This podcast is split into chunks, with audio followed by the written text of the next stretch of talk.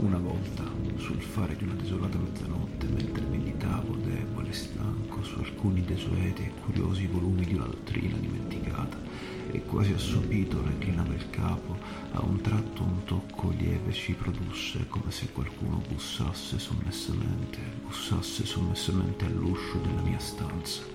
E qualche visitatore mormorai che batte l'uscio della mia stanza, solo questo e nulla più.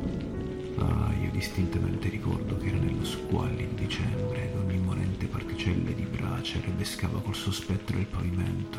Impazientemente nello il giorno, vanamente mi ero sforzato di trarre dai miei libri tregua al dolore, al dolore per la perduta Leonora, per l'unica raggiante fanciulla che gli angeli chiamano Leonora e che qua giù nessuno chiamerà mai più ed il fruscio serico, triste ed incerto di ogni tenda porpora mi faceva trasalire, mi riempiva di terrori fantastici mai provati prima d'ora, cosicché a questo punto, per calmare i battiti del mio cuore, mi alzai ripetendo e qualche visitatore che implora di entrare all'uscio della mia stanza, qualche tardo visitatore che implora di entrare all'uscio della mia stanza, e questo e nulla più.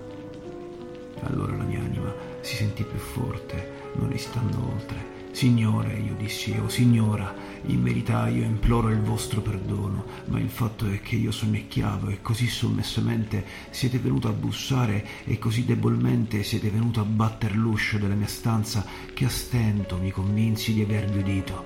Allora spalancai la porta, ovunque tenebre e nulla più.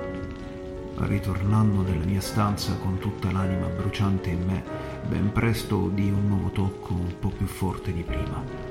Certamente, io dissi, certamente questo è qualche cosa all'inferriata della mia finestra.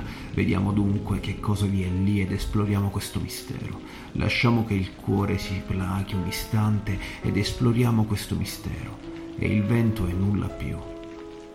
Spalancai allora l'imposta quando con spinta improvvisa e gran battere d'ali irruppe un maestoso corvo dei consacrati tempi antichi. Non fece il minimo inchino, non sostò o desitò nemmeno per un istante, ma col fare di un lord o di una lady si posò sopra l'uscio della mia stanza, si appollaiò sopra il busto di Pallade proprio sopra l'uscio della mia stanza, si appollaiò e vi rimase e nulla più.